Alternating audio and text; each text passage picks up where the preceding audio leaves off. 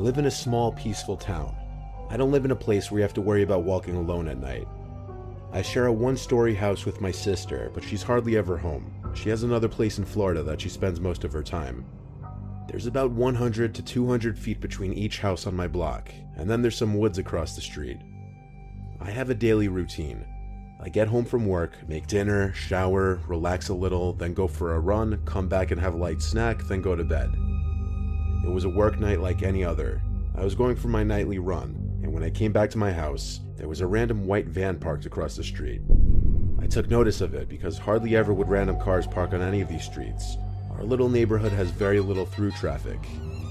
I looked at it as I walked backwards to my front door, and I could tell there was someone sitting inside of it, though I couldn't see anything regarding what they were doing. I don't know if the glass was tinted or if it was just because it was dark out. Later that night, I was hearing some weird sounds coming from outside. It was like a scraping sound. I looked out my window and called out, hello, and it stopped. I had no idea what it could be, but my first guess was the neighbor doing something in his yard. I went back to whatever I was doing, and that was the night. The following day was a Friday, the last day in my work week. After work, I did proceed with my regular schedule. I went on my nightly run a little earlier tonight since it was Friday and I had plans with some friends. I got back from my run, imagining the van to be there again, but it wasn't this time. I went out with my friends to a comedy club, and I didn't get back until late. I let myself into the house and locked the door. It was a long night and I was feeling tired, so I hurried up with the getting ready for bed process. After turning off the bedside light in my room and laying down, that's when things were finally silent enough for me to pick up on some weird thumping and rustling sounds. I felt like they were coming from inside of the walls. It's only a two bedroom house, it's not big. I put my ear up to one of the walls, and indeed heard something going on in there. I knocked on the wall, and the noises stopped.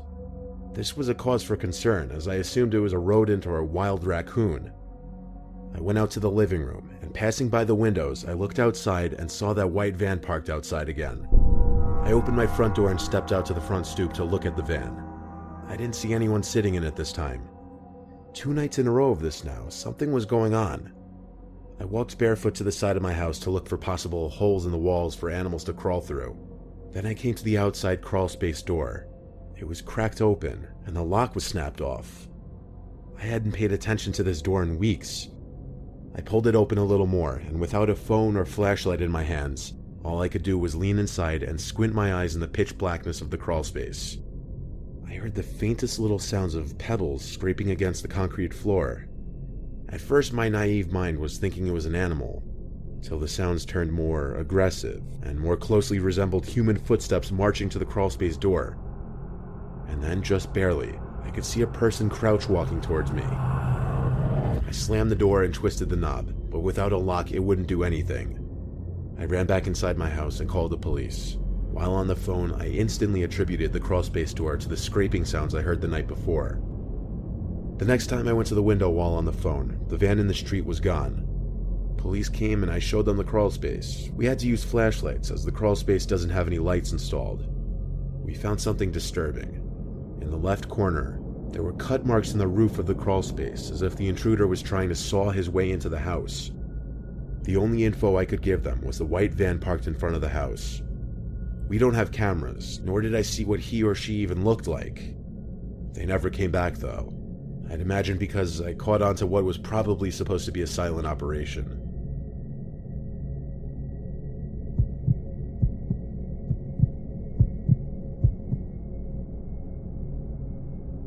My family has a summer home in Arapaho National Forest of Colorado. It's a seven hour drive from my home. I don't often go with my parents or siblings, if ever. I go alone for the purpose of hunting and detoxing. I've probably been up there a total of 40 times in my life. The last time I went was a few months ago, but I don't really like going alone anymore. Here's why. It was 2017. I just pulled my truck up the old dirt road onto the grass of the property. There's no real driveway, we just park wherever on the grass, really. The house isn't huge, it's modest but nice for a vacation home. I parked up next to the front deck. This was in the dead of summer, but the breeze there was still nice and cool. I let myself into the house using the keypad lock, we don't use physical keys in fear of losing or forgetting them. I was the first one there in quite some time, so I had to turn on the electricity and water heater. In the meantime, I unpacked and ate the lunch I brought with me. I also threw away any mouse and bug traps that were left out that caught mice and bugs. It's actually quite a problem in the house. After all this was done, I started setting up my hunting gear, which my dad and I leave in a big back closet. By this point, the sun was on its way down. It was around 6 o'clock. A laughter from outside caught my attention. I marched from the kitchen to the living room to look out the big window that looked into the woods. I looked into the woods and I didn't see anyone, so I cranked the heavy window open and listened. The laughter belonged to multiple children, like a small group. This was our property, though. That meant these kids were trespassing, probably up to no good. I went outside through the back door to the woods, trying to follow the laughter. I kept going deeper into the woods, and the laughter stayed the same distance away from me, though. Eventually, I gave up because it seemed like the kids were running away anyway. The next day, while posted up in the tower that my dad built for deer hunting in the woods, I heard the sound of those kids laughing again. Noting that meant they were once again on our property, I decided to call my dad and ask what to do. He told me to chase them off the property if I saw them, so I shot around into the air. I forfeited any game for the sole purpose of chasing the kids away, but it worked, of course. The sound of the laughing stopped right away. I knew now it would be pointless staying posted up in the tower, so I called it for the day and went back to the house. I wasn't feeling too well anyway. That night I slept with all the windows open to get some air circulating, maybe help me with my headache. Then he came back. The sounds of the children. At this crazy hour, it had to be past like 11 at this point. I climbed up the bed to look out the window.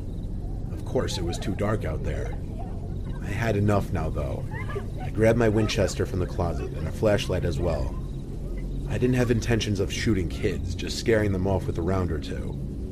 I went out the back door towards the woods again, where the laughter was coming from. The laughter was louder than any other time before now. Like it seemed like they were 20 meters away at most. I yelled in a strong, commanding voice to get off my land. I scanned the woods with my flashlight. It wasn't a very powerful one, though. Then every muscle in my body basically went limp when the volume of the laughter went from 30 to 100 in a matter of half a second. Then something landed on the ground next to me. It was an old looking speaker. The sounds of kids laughing was blasting through it. I picked it up and threw it back in the woods, then aimed the light back in the woods. At one point, I'm still not sure of it though, but I thought I saw a person standing at the edge of my light. I aimed my Winchester into the air and fired, then yelled a threat like, Come any closer, the next round goes through your skull. I then ran back inside the back door and locked it. I closed every curtain. I considered calling the sheriff's department, but all the way up here, any police call would take at least half an hour to an hour. I was better off fleeing altogether. As I packed my bag, I heard a smudge on the living room window. I waited a few minutes in an idle position before slightly moving the curtains revealing something written in blood on the glass. I didn't take the time to read it. I finished packing my bag, took my gun, took a deep breath, and went outside. I locked the door with the code as quickly as possible, then ran for the car as if my life depended on it. I turned the car on and put it in drive before it had time to finish with those startup beeps. I spoke with my dad on the way home. He told me I was right to leave. Anything in the house wasn't worth my life. I stayed at a nearby motel that night. And my dad came the next day. I met him at the house. Whatever was written on that window in blood was wiped completely off. The house wasn't broken into, and we couldn't find the speaker type thing that was thrown at me. We stayed a couple nights, then went home. I don't know who was out there or why they were targeting me. I really hope that blood was animal blood, though.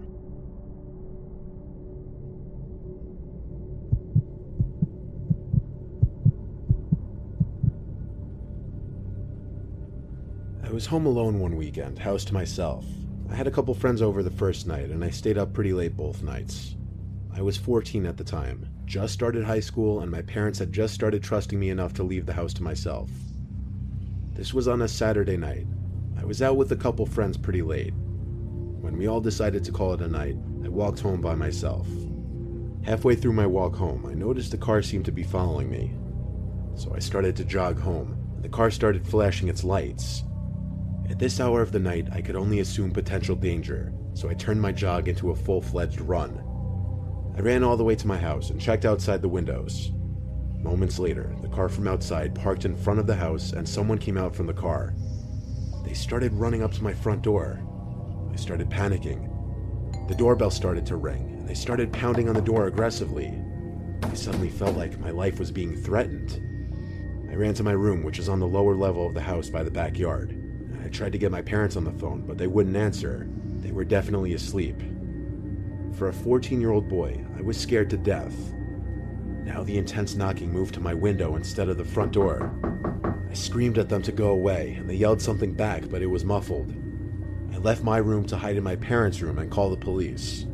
Mid phone call, explaining that I was followed home and someone was trying to break into my house. The banging started at my parents' bedroom window now, as if they somehow knew which room I was going to every time. I screamed, Go away. The 911 dispatcher told me not to do that and to keep quiet and stay hidden. But the person banging on the glass started yelling through the closed window, and now I could hear more clearly what he was saying. He yelled there was a person in my house. Then he yelled someone followed me home and might be inside my house.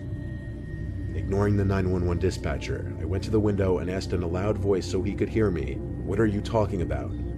He yelled at me to call the police and stay locked inside of a room because someone followed me home and went to our backyard.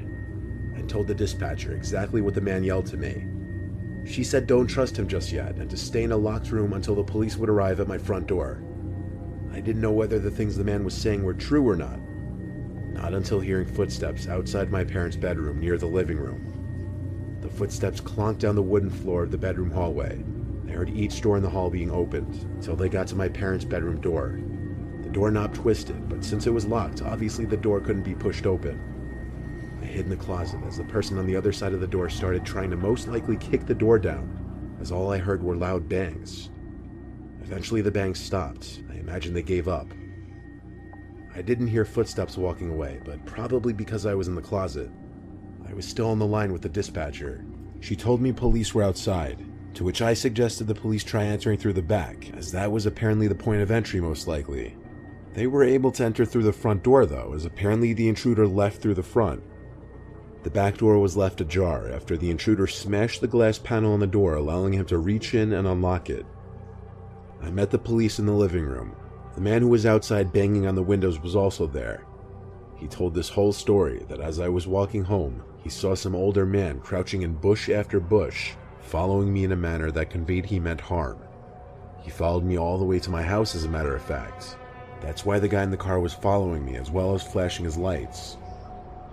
I called my mom, who picked up on the third try. I didn't want to call my dad because I was scared of how angry he'd be. I spoke with my mom on speakerphone, with the police listening and contributing reassuring words to my mom. The police dropped me off at a friend's house that night to sleep there, and my parents started driving home that night and got home early the next morning. A police officer parked outside our house for a few hours before driving off. Nothing was stolen at all to our knowledge. And if the intruder didn't break in to rob us, that means he really was just after me. And he came after me in my own house.